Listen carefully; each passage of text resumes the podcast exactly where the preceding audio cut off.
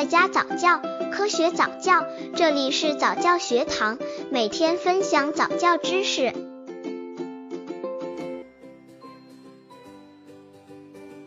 八个月宝宝早教游戏选择，游戏是开发宝宝智力其中的一种方法，也是普遍使用的一种方法。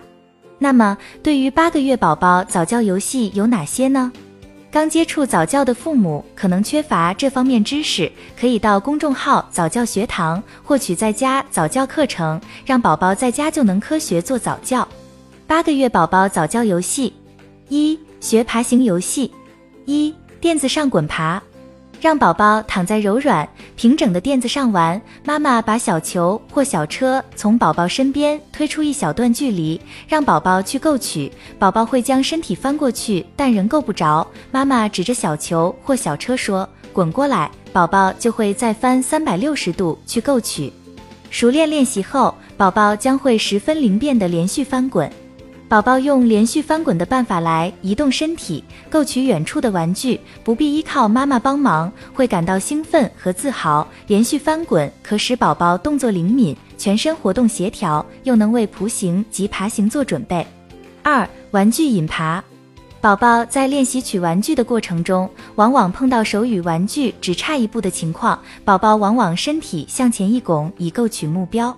有时距离比较远，宝宝会伸着手，困难地盯着玩具，这时妈妈就可以出手帮忙，并锻炼宝宝了。用一条毛巾将宝宝腹部兜住，将宝宝腹部提起，体重会落在宝宝的手和膝上，宝宝就能轻快地爬行。练习几回后，宝宝也会自己将腹部提起，离开床铺，用手脚爬行。二、做站型。一、扶栏杆学站。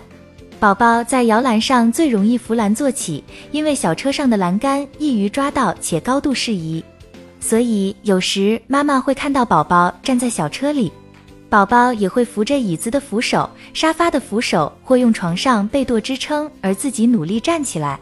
二、迈步走练平衡。当宝宝能服务站立后，就可以练习迈步，这是学走的第一步。